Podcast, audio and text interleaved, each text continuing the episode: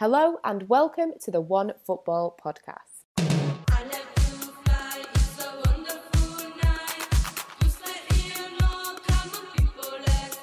So, the Women's Football Podcast returns, and this week I have got Give Me Sport Women's Nancy Gillen. How's things, Nancy? I'm good, thank you. How are you? I'm not too shabby. The weather's supposed to be getting better in Berlin, so that's definitely upped my mood. Um, and we are also joined by Give Me Sport Women's Olly Roberts. We normally have a different Ollie on the show, so just a disclaimer for everybody we've got a different Ollie this week in Olly Roberts. How's things? Yeah, no, good. Thanks. Thanks for having me on. Uh, you've upgraded in terms of the Ollies. Oh, shots fired! Of course. but no, no, thanks, thanks for getting me on. Appreciate it. Looking forward to it. I mean, before we start mudslinging, I think we best just get into the Women's Super League now. I mean, uh, first up, we'll, we'll chat about um, Manchester City and Chelsea's games. We'll start with Chelsea. Don't worry, everybody that's listening. We will get onto the Champions League eventually, but we're going to talk about the league first. Of course, going into Chelsea's game, they were second in the league. The pressure was on. It was a must-win game against Spurs. Um, obviously, Emma Hayes made four changes um, since their Champions League game. Nancy, were you ever in doubt that they wouldn't get the three points? Because when I was looking at the fixture, I was thinking this could really like if they don't win this game oh my god can you imagine but then i thought they're probably not going to lose it are they yeah i don't i don't think i was in doubt um like i kind of yeah like like you i was looking at the fixture and i was like oh no they definitely win. But i when i was watching the game i was quite surprised by how um it did look kind of a bit nervy. I think chelsea were a little bit cagey and there were a few times when tottenham could have maybe you know got one in. And then if that hadn't happened, then you know people would have been like, oh, maybe they're not going to win the league, um, because it has seemed like it's been a bit of a certainty. But yeah, in the end, they got the result that they needed. So I'm, I'm sure they're saying now it was never in any doubt, but I did think it did look a little bit cagey. Oh yeah, I agree. I think at the time the pressure was definitely on. I think it's so funny how your position in the league and points and things it, it can have you feeling nervy. Um, but but like you say, Chelsea of course got the win. It was two 0 to the Blues. Now Spurs were quite stubborn. Um, they didn't go down completely like a sack of spuds. Um, their goalkeeper Becky Spencer, you know, she made a string of really really important saves Ollie, all in all, looking at some of Spurs' performances prior, um, it's not been the best season for them. So do you think the fact that they came up against Chelsea, it was only 2 0? Like I say, they were a little bit stubborn at times. Should they be happy with their overall performance, do you think? I think so. I think it was a, a much improved Spurs performance from what we've become used to seeing in the last couple of months because it's been a strange season for them because I think at one stage they won four games in a row and really looked like they were turning a corner. Uh, and then recently they've really struggled. I think it was eight or nine games they went, oh, they've gone now without a win. Um, but coming up against Chelsea is always going to be tough. And I think first half especially, uh, they really did frustrate Chelsea, and at one stage it looked like Chelsea might really have a game on their hands, but uh, that goal just before half time sort of killed their momentum slightly. But I think overall there, there's positives to take. Um, as you said, Becky Spencer uh, looked fantastic in goal, and uh, yeah, definitely some positives to take ahead of next season now. Um, so yeah, yeah, I, I agree definitely. Um, um, but I mean, looking at Chelsea, Sam Kerr was on form for her club. I think arguably between Kerr, Fran Kilby, uh, Kirby, even not Kilby, um, Pernille Harder, they've been, you know, like the the best three forwards, arguably in the league in Europe for the club. Nancy, would you agree? Um, and who would you pick as the best if you had to? That's such a hard oh. question. I know. um, that's so I, would, I think yeah, hundred percent the best attacking trio, um, in probably in the world at the moment. Um, I mean, if you look at the fact that Beth England, who had such an amazing season last uh, last year, can't even get a look into that attacking like lineup, it's it's crazy. Um, in terms of the best, I personally really like I think Kirby for me is probably the best just because of her all round game. Um, I think I mean, it's hard to say because Kerr and Kirby have linked up really well in terms of, you know, they've both kind of got a fair few assists. But I think in, in terms of kind of all round game, in terms of like dribbling, running at players, making passes, and scoring goals, I'm going to go with Fran Kirby. But that is a hard, that is a really hard question. Ollie, who are you going for? I, I, think my mind changes game to game. To be honest with you, this season, um, I think if if you if I had to give one name, I'd agree with Nancy, and I'd say Fran Kirby, based on how she's done this season, the way she's not only just scored goals, but she's registered so many assists as well. Um, I mean, you look at her numbers in the WSL this year, and they've just been outstanding. I think it's 14 goals and 10 assists now. Um, so for me, I think she's probably been the best all round out of three, but uh, as a trio, they're, they're, they're just outstanding. They are. I mean, to be honest, I would probably go with Kirby as well. Um, I have a ridiculous reason for it in that my nana, we used to call her Fran. Uh, so obviously I've got to stick with that. Um, but um, but no, I, I, agree. I think when you're looking at an all round, but at this point, you know, you're kind of just splitting hairs on this situation because they are all so good. But I agree, probably maybe as like an all round player with what she brings to the table, I, I would agree with Fran. Um, but yeah, all amazing players, and Chelsea are very lucky to have them all. And as a Manchester United fan, I'm very jealous. Um, I mean, we'll we'll go over to the blue side of Manchester now. Unfortunately, I'm only joking. Um, Manchester City were, of course, um, they were top of the Women's Super League for a short period of time. Um, they got that great 4 0 win over Birmingham City. Chloe Kelly scored two of the goals within the first 25 minutes. She sadly was carried off after clashing knees with Rebecca Holloway and won a penalty that was saved by Hannah Hampton. Apart from the injury, it was actually a good week um, for Kelly. She she'd had a good week up until then. Um, she made the six strong shortlist for the Women's Super League Player of the Season. Ollie, what have you made of Chloe Kelly so far this season? I've been so impressed with her, and I'm really, really glad she made that shortlist actually, because I think at times this season she's been quite underrated. Actually, I'd definitely call her City's Player of the Year. I think even though some people might make the case that, or might make the case for someone like Lauren Hemp or Sam Mewis, I think that if you look at Chloe's or Kelly's performances throughout the season, she's just been so consistent. And I touched on sort of the all-round game of Fran Kirby just a moment ago, and I think Kelly's very similar in that respect. She's registered double figures in terms of goals and assists this year.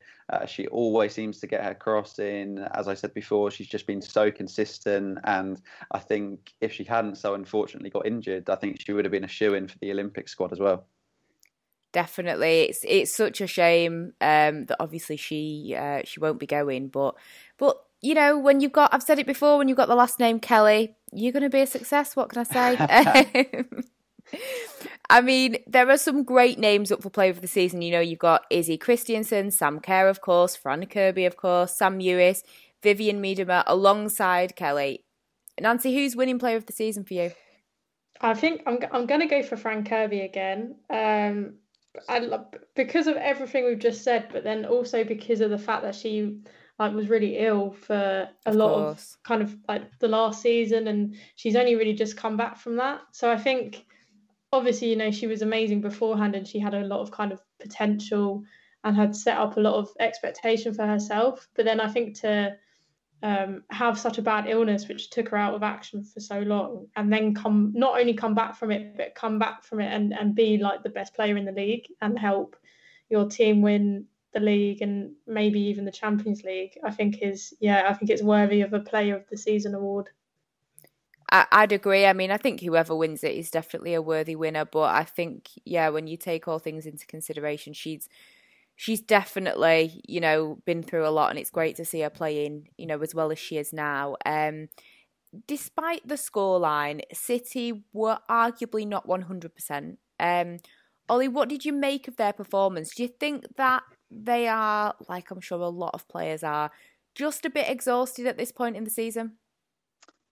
Yeah, I think you're exactly right. They were obviously they got the win, but they were quite underwhelming in all honesty. And I think exhaustion's definitely played a factor. I think it's probably fair to say that sort of prior to this game, a lot of those players were maybe running on adrenaline, looking looking ahead to that Chelsea game and knowing that that was the biggest game of their season. If they'd got the win in that game, then they likely would have gone on and won the title. And I think after that game, which was so intense, so fast paced, and where they ultimately didn't get the result they wanted, only coming away with a draw, it must be pretty hard to motivate some of those players. I mean, obviously, there's still the chance of them winning the league if Chelsea slip up, but I think it's probably fair to say that it, it's definitely Chelsea's to lose now, and a lot of those City players maybe thought that, that that was it. So trying to motivate those players to then go out and put in the same performances that they they had been doing was always going to be tough. So um, yeah, I think as you said, a lot of those players exhausted and exhausted, and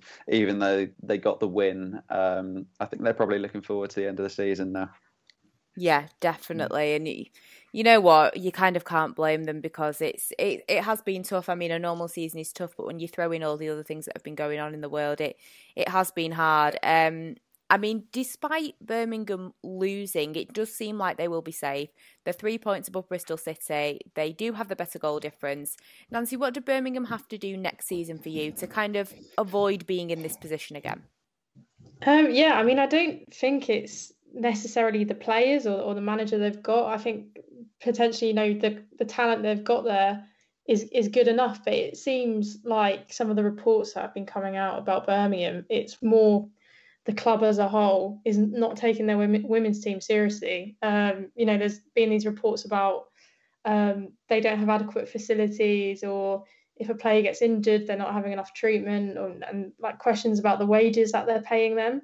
So I think if you actually consider all of that, they've done you know really well to stay in the league. Um, and hopefully i'm hoping next season that the men's well not the men's team but the club as a whole kind of take their women's team seriously and, and give them the chance to actually you know finish a lot higher up in the league. Yeah i mean fingers crossed it is so frustrating. When you read about these things and you hear about the, these things going on and like you say just got our fingers crossed that things do improve um there's one thing I wanted to um, to get both your opinions on. Now, I'm not too sure if you guys have heard of this player, but Manchester City have actually been in the mix for um, a specific transfer. So, City are allegedly in the hunt to sign Bordeaux's 24 year old Jamaican striker Khadija Shaw. She's also been linked with a move to the US. Now, I'm a massive fan um, of the player. I mean, she's scored 20 times in 17 games for Bordeaux this season. Um, she can be used in more of that number nine role, which we tend to see Ellen White in um, for Manchester City. Um, and yeah, she could be making the move over to Manchester. It would be, I personally feel it would be a massive move in her career. I think it would be a great arrival for Manchester City. I think it would give them quite a bit of an extra edge. Um, like I say, she would bring a lot of depth in the area that she plays in. Um, and I think also to help, you know, share the goal scoring, not burden, but, you know, to help out White um, and also be a completely different option for Gareth Taylor. Um, I just wanted to ask. I'll I'll just ask you, Ollie. Um, what do you think about the idea of Chelsea? Of Chelsea, definitely not Chelsea. They don't need any more players. Um, what do you think about the idea of Manchester City being able to sign a player like this? I, I think it's a really exciting transfer for City, and it's the sort of signing which they need to make now if they're going to be continuing to to challenge Chelsea next season. Uh, because we saw obviously with Chelsea this season they already had a fantastic squad, but they still went out there and strengthened. And while you wouldn't say that City have a bad squad at all, and you wouldn't say someone like Ellen White is a bad striker by any means, one of the best to ever do it in the uh, in the WSL. You look at a player like Shaw, and uh, I mean I've watched highlights of her, and as you say, she she just looks such an exciting player. And when you consider that she's still quite young as well, still only 24, and she could be the sort of player that could come in and be with them for the next four or five years at least. Uh, it, it's so exciting, and it also offers them something different as well in attack. Because while I think City have got quite a lot of options on the wing, they don't really have that many options through the middle other than White. Uh, who's also, I think, coming to the end of her contract quite soon. I think so. Yeah, really, really exciting transfer if they do manage to pull it off. Definitely. I'm just gutted that she is going to be wearing a blue shirt. I'm very upset about it. You know, I've I've watched her, you know, quite a, not in person, obviously. I mean, uh, uh, highlights and on on television, etc. As and when you can, and on my laptop. You know, I've I've watched her. Um, I've said before we spoke about her before on the podcast, uh, especially you know.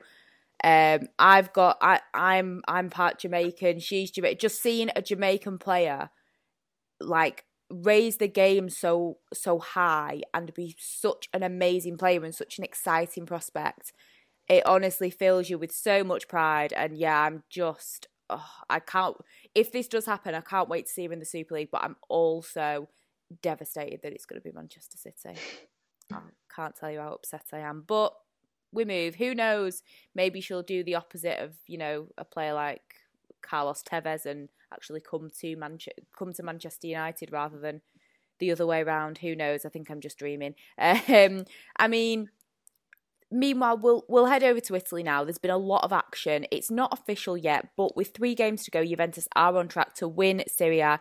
Now they currently have 19 wins from 19 games played. If they finish with 22 wins from 22 games, this will be the first time that they've achieved this. Ollie, is this one of the best sides in Europe right now, despite their Champions League, League slip up? Oh, it, it's a tough one because I think they're getting there, but maybe then they're not necessarily quite there yet. I think I look at sort of Europe's top teams in Chelsea, Lyon, Barcelona, and I, I wouldn't quite put Juventus in that bracket yet, but I certainly feel like they're going in the right direction. I mean, obviously, the fact that they've gone unbeaten so far in the league uh, is very, very impressive. I mean, it's it's one thing to go undefeated, and it's another thing to win absolutely every single game, which they have done. Uh, I mean, you look at the WSL, and even teams like Chelsea and City that have dominated, they've still dropped points. So that really isn't an achievement. And I also I remember watching them against Lyon earlier this season, and they did give them a good game, especially in that first leg. I think it finished three two. Uh, but they really did give them really did give them a good game. And I think that as I said even though they might not necessarily be one of Europe's top top teams yet the direction they're going in is a good one and they could get to that stage very soon. I, I couldn't agree more with you. I think they're definitely on their way. Um, they did, of course, bow out of the Coppa Italia. They went out on away goals against Roma. It's a shame that Juve can't do the double, but for Roma, they've only been established officially since 2018. So, Nancy, how big is it that they've made this final? Yeah, I think it is. It is quite a big deal. Um, I think it's almost justification for kind of establishing um, a women's team for Roma and, and, and investing in it. I think it kind of makes it, you know, if, if there are other kind of clubs thinking of doing the same, I think to see that happen and then a team make a domestic cup final pretty soon after is, is very encouraging. Um, I think it just makes Italian football a bit more interesting as well. Like it's always good when you've got an, a range of teams that are competing and reaching finals. Um, so it just kind of, you know, just makes the Italian league a little bit more competitive. I think so. Yeah, I think it's it's very positive. Yeah, I, I agree with you. It is nice to see as much as it's great to see, you know, big teams winning big trophies. Um, not saying that Roma's not a big team. Um, the the club as a whole has has great history. Um, but it's nice to see just different names in the mix. Definitely. Um, now, Juventus, they have bounced back in the league. They got a big 6 1 victory over Florentia. On the score sheet was Barbara Bonansea. Now, there's a lot of news circulating about her. She has allegedly hired Mino Raiola as her agent, and a report from Italy states that, in true Mino Raiola fashion, um, she is refusing to sign a new contract and has actually been linked with a move to Lyon. Ollie, what do you make of this news about her moving to Lyon, about Mino Raiola being involved in women's football? What, what do you make of all of this? Because I feel like for me, this is. I'm excited about it, but I'm also I, I feel like I'm wrong for being excited about it. Do you know what I mean? Yeah, yeah, and I mean it, it's quite funny in, in in the sense you touched on it just there. This this is a very Mino Raiola thing to do. Hundred um, percent. I mean, it's the sort of thing that we've seen a lot of in the men's game, and you would have hoped that when it comes to the women's game, you wouldn't see players refusing to sign new contracts and things like that. But um, no, it's obviously something that he would do. But in terms of the actual transfer itself, that is exciting. I think. Um, I think from what I've seen of her, um, she's a very, very good player. She's renowned for scoring wonder goals. I think uh, from from what I've seen, she scored some incredible goals from what I've watched, and I think she could be exactly what Lyon need because you look at Lyon and they've obviously had so much dominance in recent years, so much success, and they, they looked fairly invincible at one stage. But it seems like this season is when it's finally cracked. Obviously, got knocked out of the Champions League to PSG, and what they need to do, I think, if they want to sort of re- reclaim this dominance, is go out and sign some more players. I mean, we've already seen them replace their manager, and I think that they've obviously struggled with injuries this year, but they do need to strengthen. So I think that Bonansea could be a very good signing for them. So, uh, as much as it's quite funny what uh, Mino is doing, I think the transfer itself is exciting. Yeah, I, I agree, and I think it will be really good to see her. Although she's been at Juventus, I think for about, a, a, I think it was a season extra than uh, Cristiana uh, Girelli. She sometimes is kind of the star that is, um, I wouldn't say overshadowing um, Bonansea, because they're both brilliant players, but I think it would be good for her to maybe step away from that situation and to see how she does. Um, and I mean, I don't know what you guys think, but I, I mean, um, you know, I can understand why people love Mino Raiola. I can understand why people are not his biggest fan, shall we say? Um, but do you guys feel that him being part of women's football? As much as I can understand why people would feel like it was potentially dangerous, at the same time, to have a name like that being involved, it could potentially take the game to another level. Or does that other level kind of worry you a little bit? Yeah, for for me personally, I, I think it's it's I think you just have to be super careful because I do think we're at a bit of a like junction at women's football where all this money is coming in now and it's kind of like okay like what do we want women's football to look like? Do we mm. want it to be like the men's with um you know multi-million pounds and and and and people like agents and stuff? And I think it does definitely it kind of adds a professionalism to women's football and, and kind of a bit of credibility. Like obviously women's football was credible before but I think kind of the interest that is being shown towards it now means that it's going to you know gain a lot more interest. Um, but I do think it just has to kind of be approached quite carefully, and it can't just be, you know, like let's pour loads of money into it and it gets out of control, and we end up kind of with the vices of the men's game as well. Um, so yeah, I think it, I think I, I think it is ultimately a good thing, but just have to be really kind of careful with the way that it's, you know, the way that women's football is developing. Yeah, I, I completely agree with you. Um, I mean, the looking at, at going back to the Coppa Italia final, uh, the other team that will be joining Roma is, of course, AC Milan. They got a 5 4 on aggregate win over Inter Milan. It was a thrilling meeting. Um, both legs provided a lot of drama. Nancy, what did you make of their meeting in the Cup?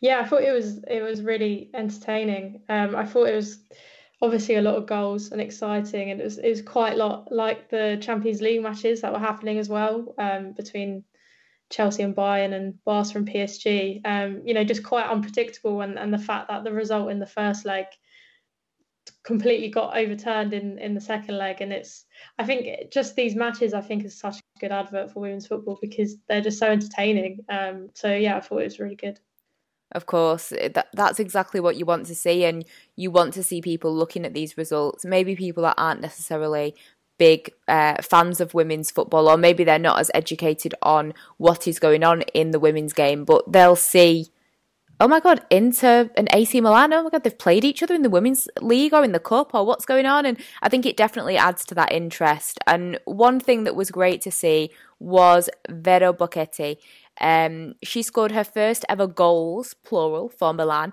She was the first Spaniard to score a goal for the club. We saw her El Pulpo celebration, which is obviously in homage to her Galician roots. Um, now, I'm sure Alejandro could probably explain a little bit more about all of that to, to us, but um, but I mean that idea of you know the first Spaniard scoring a goal for the club. Um, what what do you make of her? And, and this is surely um, you know a thing to be celebrated as well that we are seeing so many more crossovers now between leagues and nationalities.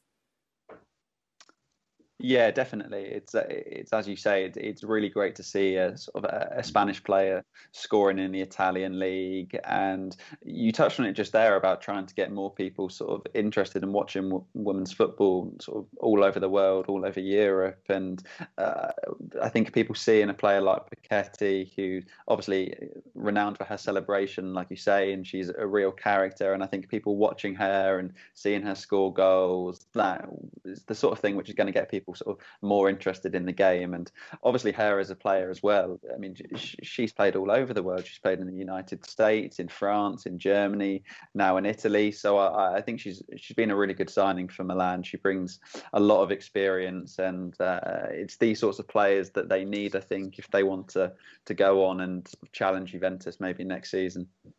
Definitely, um, I, I I couldn't agree more. She's uh, she's she's a great player to watch, and I'm excited to see uh, to see more of her next season as well. Um, now, by coincidence, um, both Milan sides drew their league games over the weekend.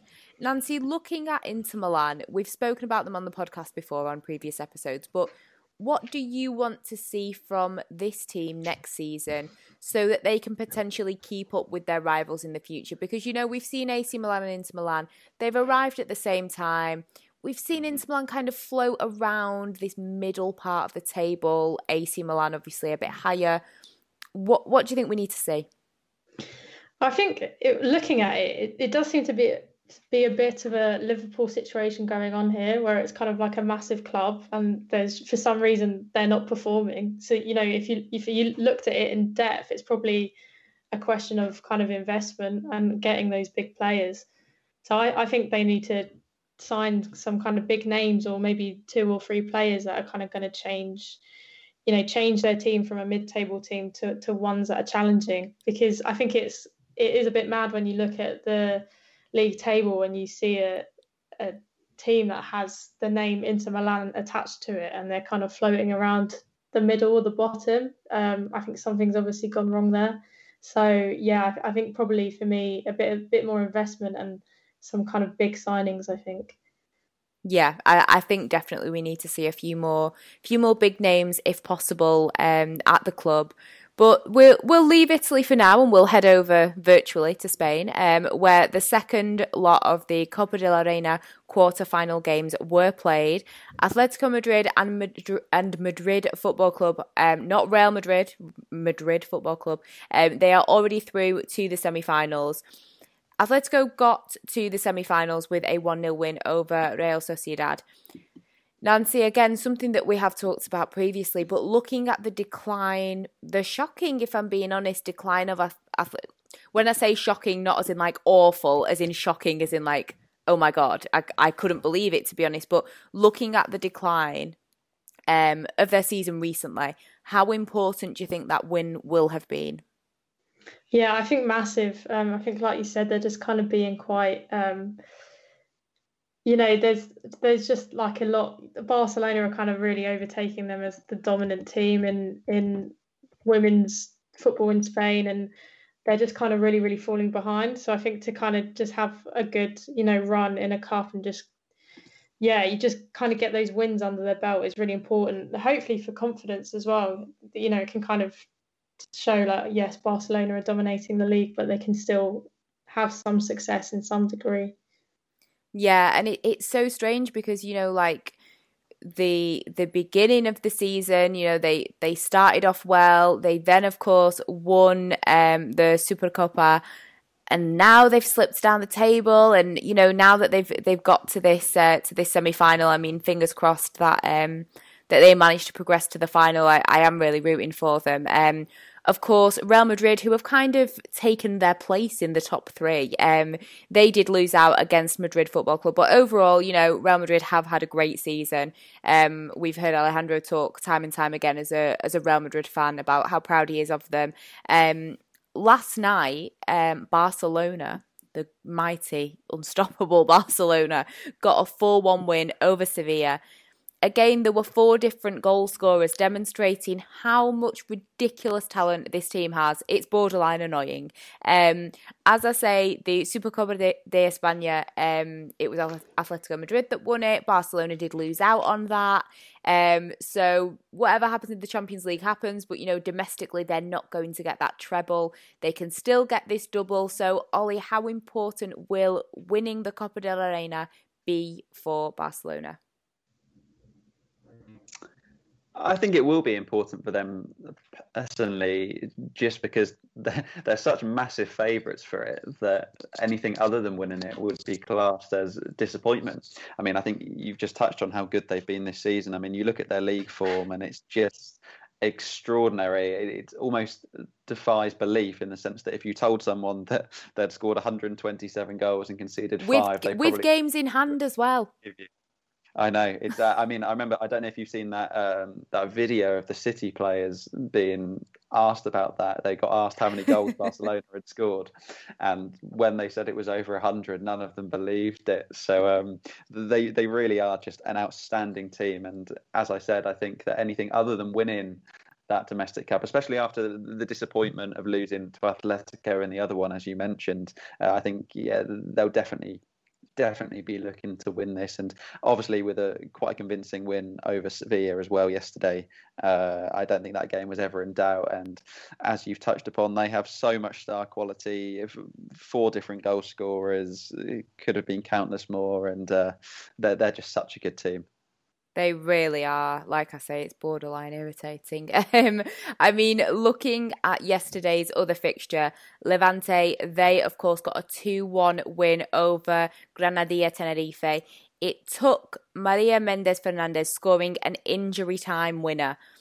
She's only 20 years old. I'm sure that she will definitely be one to watch for the future. Nancy, it just seems like there is so much amazing talent in general in Spain at the moment. And I just wondered have there been any players in particular that have maybe caught your eye? There, there is one in particular for Barcelona, and I can't remember her name. It's, it's she's the is it Putellas or something? Yes, Alexia Putellas. Yeah. So I think for me, her she's been obviously plays for Barcelona, so with that, you know, you're obviously going to be an amazing player. But um, she, I think she's yeah, she's been I think kind of a, an underrated player for that Barcelona team and the Spanish national team as well. And I'm really excited to see Spain at the Euros next year because I think they're going to be um, a force. Because, like you said, they've got all these amazing Spanish, you know, players in their in their team.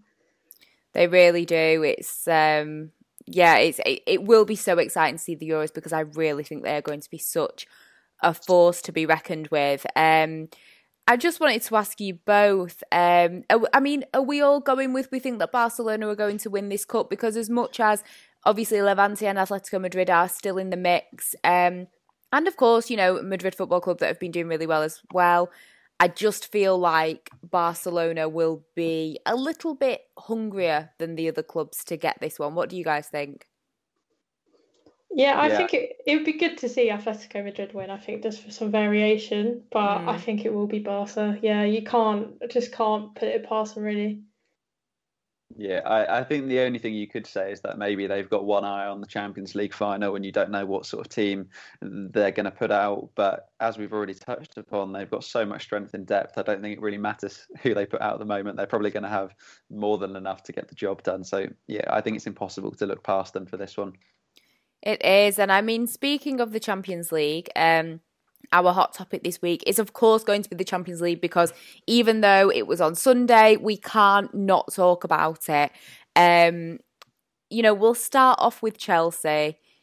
It was an amazing game. On last week's podcast, we spoke about it. One or two people were thinking that maybe Bayern would be able, um, you know, to to to beat Chelsea. Um, of course, Chelsea went 2 1 down going into the fixture. They won on aggregate 5 3. Olly, how important is this moment for Chelsea? Because it's massive, isn't it?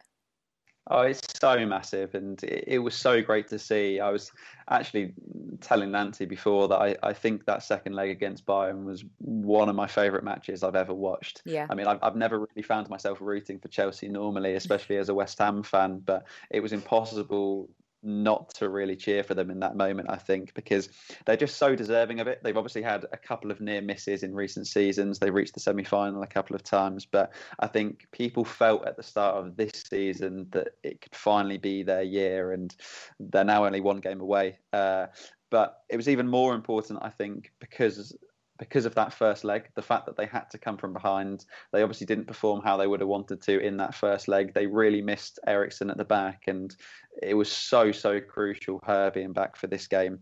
Uh, but Emma Hayes just got the tactics absolutely spot on from from the first minute, Chelsea was sort of relentlessly pressing for that first 20 minutes because they knew that they needed to score. And then at half time, once they'd obviously got those two goals, they realised that the worst thing they could do was concede. So then they sat back a bit, invited the pressure on a bit more, soaked it up.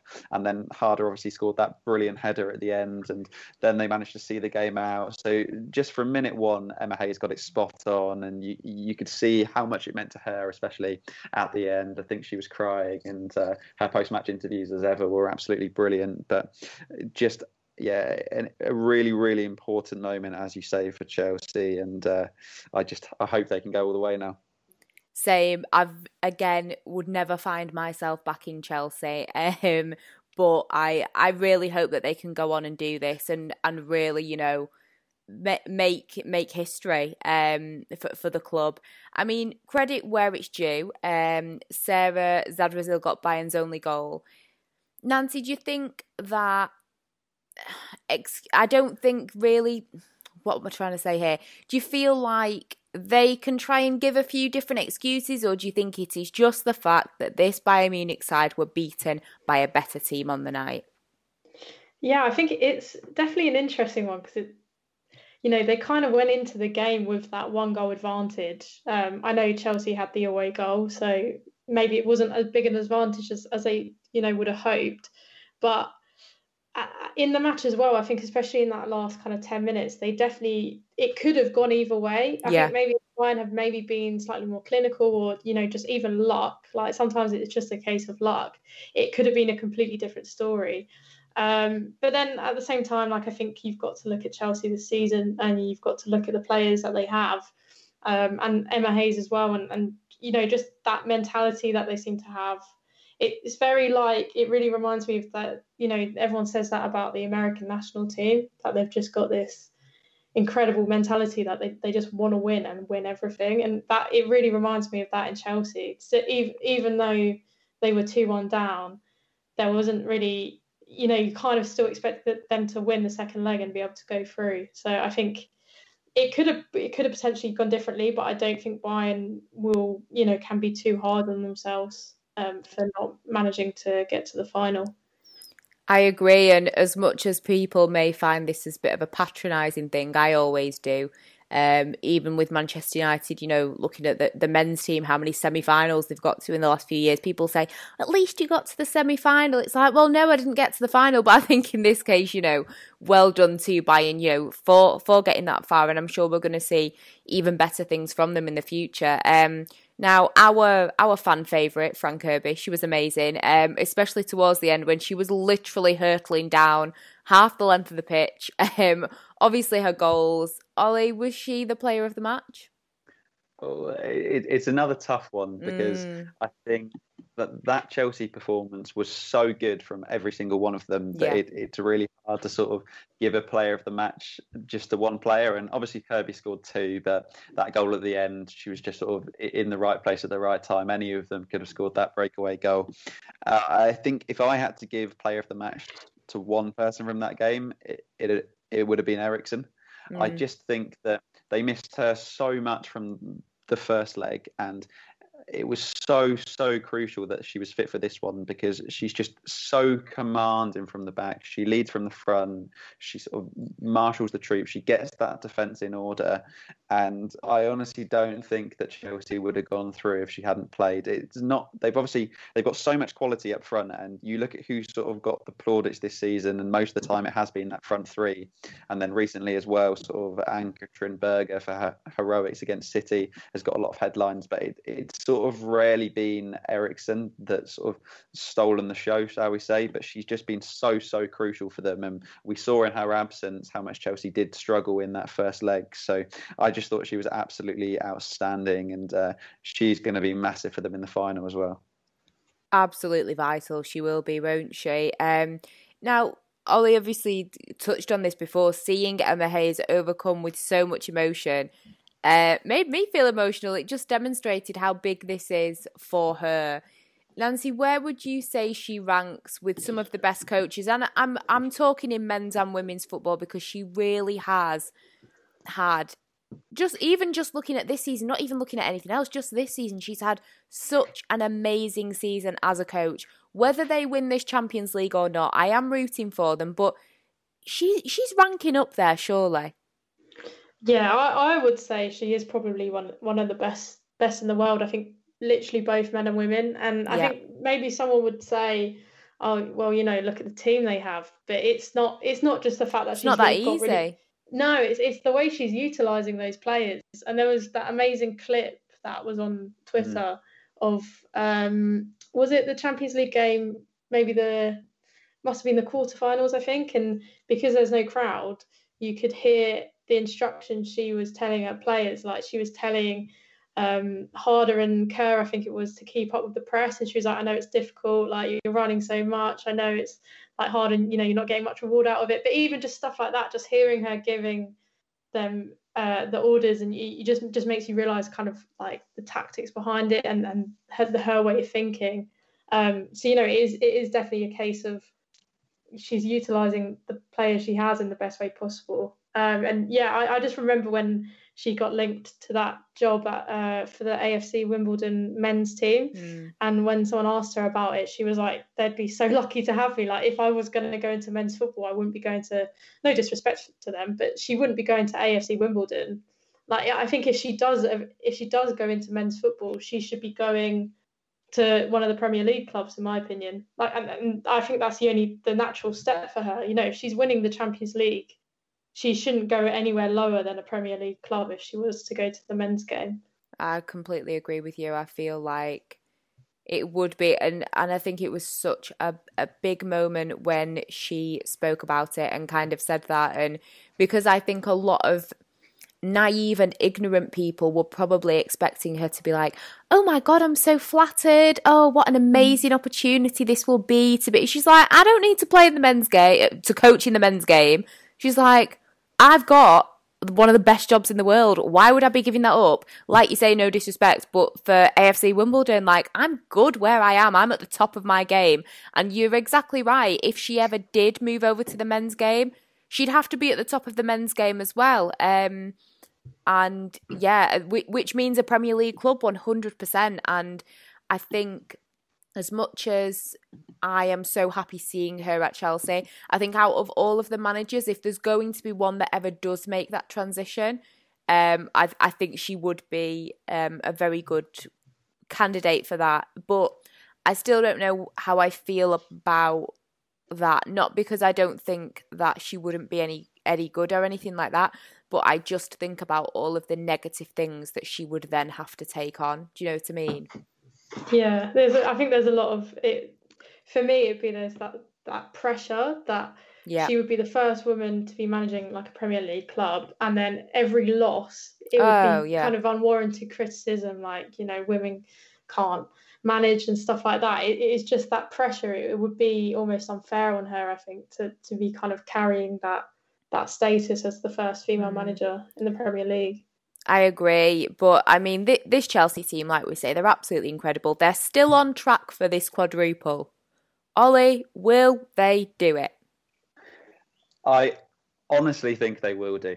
Uh, yeah, I think they've come this far now, and I remember watching Emma Hayes' post match interview after that Bayern game, and she made a really interesting point of saying that, or she was talking about her, her pre match team talk that she gave to the players, and she actually showed them a clip of a UFC fighter that had fought a couple of weeks prior.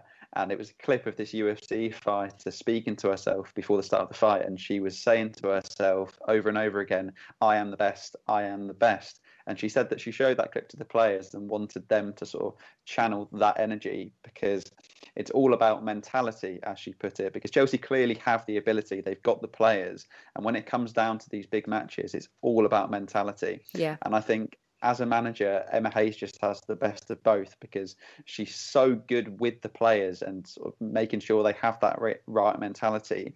But equally, she's so good tactically as well, as Nancy mentioned, we saw that clip of her in the game against Wolfsburg barking instructions out to her players. Uh, so I just think that this season, the Chelsea players, they're just in the right mindset. They're, they're just in the right mentality. And we saw in that game against Tottenham, that, that was a tough game. I mean, it was getting to the stage where it was close to half time, where they still hadn't broken the deadlock, and the nerves would have been beginning to set in, but they didn't panic. They eventually got that goal. They saw out the game quite comfortably in the end. And I, I just think that this year is going to be their year. You know what? I, I can't disagree with you. And I've just got this weird feeling that it could happen. And you know what? Even if they just walk away with the Women's Super League, that alone is, you know, a brilliant achievement. But there's a part of me that really does want to see it happen. But I mean, I guess with the Champions League, there is one team that stands in their way that we've already been talking about. It's Barcelona. I mean, they got a brilliant 3 2 victory in aggregate to beat PSG for that spot in the final. Despite being 2 0 down, PSG did look determined to try and stay in the game right until the end. Nancy, do you feel like maybe they just ran out of time looking for that second goal? Yeah, potentially. I think um, it's it, you know it's kind of one of those things where it's like, oh, if it was another ten minutes or twenty minutes, would it have been different? Um, but then the, kind of on the flip side, probably Barcelona might have had a, another goal themselves. Um, it was kind of one of those matches where it did seem quite end to end, and it you know could have been anyone's game. Um, but I, I do think from looking at that match, Chelsea will probably be quite encouraged because I do think PSG definitely took, even though they did lose overall, they took the game to Barcelona, and I, I think Barcelona showed some weaknesses so I think Chelsea, we've just been saying Emma Hayes is like a tactical genius. So she will probably definitely be looking at that game and, and thinking like, how can I maximise the weaknesses that Barca showed in that game against PSG? Mm, she she will be, and hopefully she can find some. Um, I mean, there were some great performances from, and again, apologies. We all know I'm not the best with pronunciation sometimes, but there were great performances from Lieke Martens, uh, Jennifer Hermoso, of course. Olly, who was your player of the match? So I think it's quite easy in this situation uh, to give it to Martens because she obviously scored twice in that game. But for me, there's been a player that I've been so impressed with every time I've watched her for Barca this year. She really impressed me against City and uh, she really impressed me against PSG as well. And that's Caroline Graham Hansen. Mm. I, I just think that sometimes she doesn't necessarily get the plaudits she deserves because she might not score as many goals as the rest of that forward line. But just on the ball, I really don't think there's many better in the world. And she just seems to cause every single team she plays so many problems. She glides past players. The way she set up that second goal was just effortless at times. Uh, so I think that yeah, for me, Hansen has been so impressive. I think that she's certainly a player that, as you mentioned, Nancy, if Emma Hayes is doing sort of her, her tactical homework and looking at Barcelona, she's going to have to try and work out a way to try and stop her. Uh, so yeah, for me, uh, she was my my player of the match. Good choice, definitely a brilliant choice, really. Um, now Barcelona have the league. I think we can all agree pretty much tied up. Um, they will be lifting that trophy domestically. Nancy, do you think that this maybe gives them a little bit of an edge over Chelsea? Yeah, I think it's it's um, a bit of both. I think um, I think for Chelsea, the kind of that momentum of still being so competitive because they have to win every match. You know, mm. they're kind of building on it and they've got that competitive drive. I think that you know maybe Barca I don't think they will be, but you know, there's that kind of if they play a match in the league now, it doesn't matter. So you know, maybe they're going to be a bit more laid back going into the final. But then for Barcelona, it gives them the opportunity to rest some of their players, um, as opposed to Chelsea. Chelsea are going to have to pretty much play their best team at the weekend. Um, and you've got players like Magda Eriksson, who we were talking about, she's so key. Um, and, you know, probably normally if, if Chelsea had won the league, maybe you'd rest Magda er-, Eriksson for the majority of that game at the weekend, but they're probably going to have to play her. And then, you know, what if she kind of gets injured again? So I suppose Barca have that kind of comfort of being able to rest their players and and not having not having to stress too much about the league. But like I said, at the same time, it could give Chelsea that extra drive to keep on going. True. I guess you know what when you put it that way, it could. It, there's kind of positives and negatives to both, I guess. Um, I mean, for Barcelona, this is their first Champions League final. Olly, how important is this with regards to Spanish football?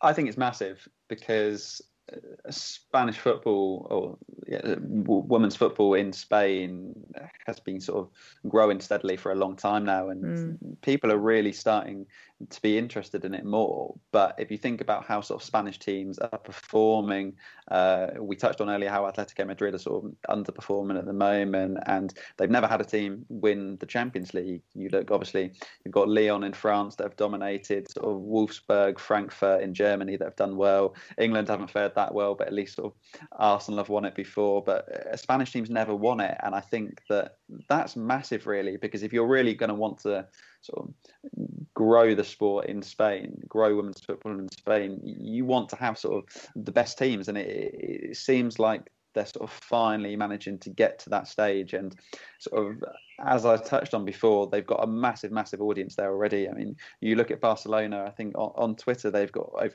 four hundred thousand followers, which is five times as many as Lyon have. So that sort of puts into perspective sort of how many people care about Barcelona women, how many people care about Spanish women's football, and how many people want to see them doing well, not just sort of domestically, but making sure the European teams, or making sure they do well in Europe as well. Definitely, and and it would be. Oh it would be massive if they won. Um, I mean, this week Barcelona um, have had some extra good news um, as they have reached an agreement with their coach Luis Cortés for the extension of his contract until the 30th of June 2022, with an option for a further season. Nancy, do you think that Barcelona fans will be breathing a sigh of relief that he won't be? I mean, he could be departing next season, but at least for now, he won't be departing anytime soon. I think so. Yeah, I think they've kind of obviously hit on a formula that really works at Barcelona. They've got the amazing players and they've got the coach that can utilize the players well and the and the players obviously play for the coach. So I think at the moment, you know, it's a really they've got something really good going on and it obviously would cause quite a lot of disruption to get a new coach or manager in. So I think, yeah, I mean, for Bar- I'm sure Barca fans will be really, really happy with that situation. Yeah, definitely. And I, I, guess we'll have to wait and see what happens next summer. But you know, I think it's good for now. Like you say, if it ain't broke, don't fix it, and things are going well. So so why mess things up? Um, I mean, I think um I did predict this for the final last week. I will have to listen back to myself. I've got a hmm. memory like a sieve, so I'm not too sure. But I do believe that I predicted. I was going back and forth with Barcelona a few months ago as to whether they'd get to the final, whether they'd win it. Then I actually, you know, decided to stick with my guns and go with Barcelona. I predicted Chelsea would get to this final, so pat on the back for me. Um, but I have to get both of your thoughts on this final. Um, start with you, Olly. What is your prediction and what are you expecting from this game?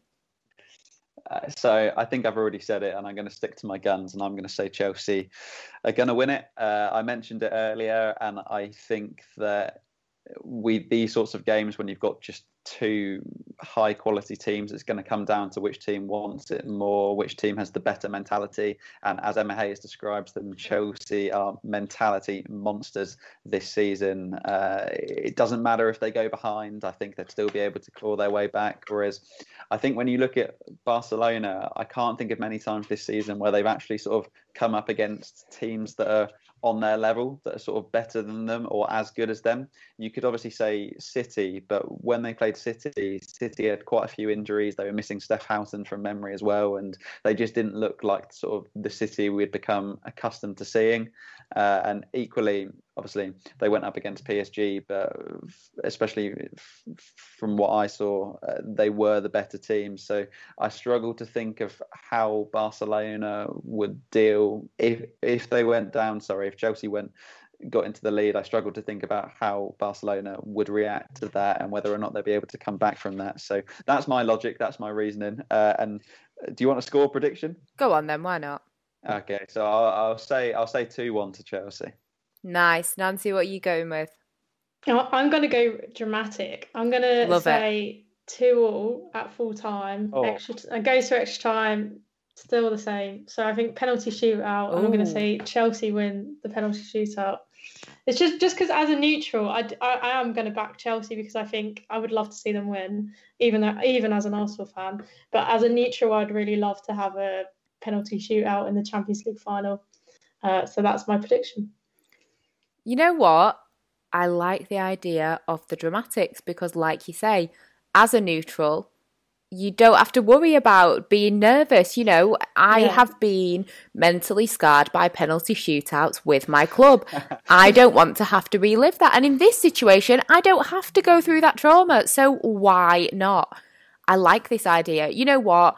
I think that it's going to be a, a, a tough game for both sides. Um, I don't think you could pick, you know, better teams to be in this final, to be honest. And I I'm going to back Chelsea, and I just feel like sometimes, like when you look at the the story this season, as much as Barcelona have been phenomenal, but I just think that it would be a really lovely kind of ending to this story for me. So I'm definitely going to go with the Chelsea win.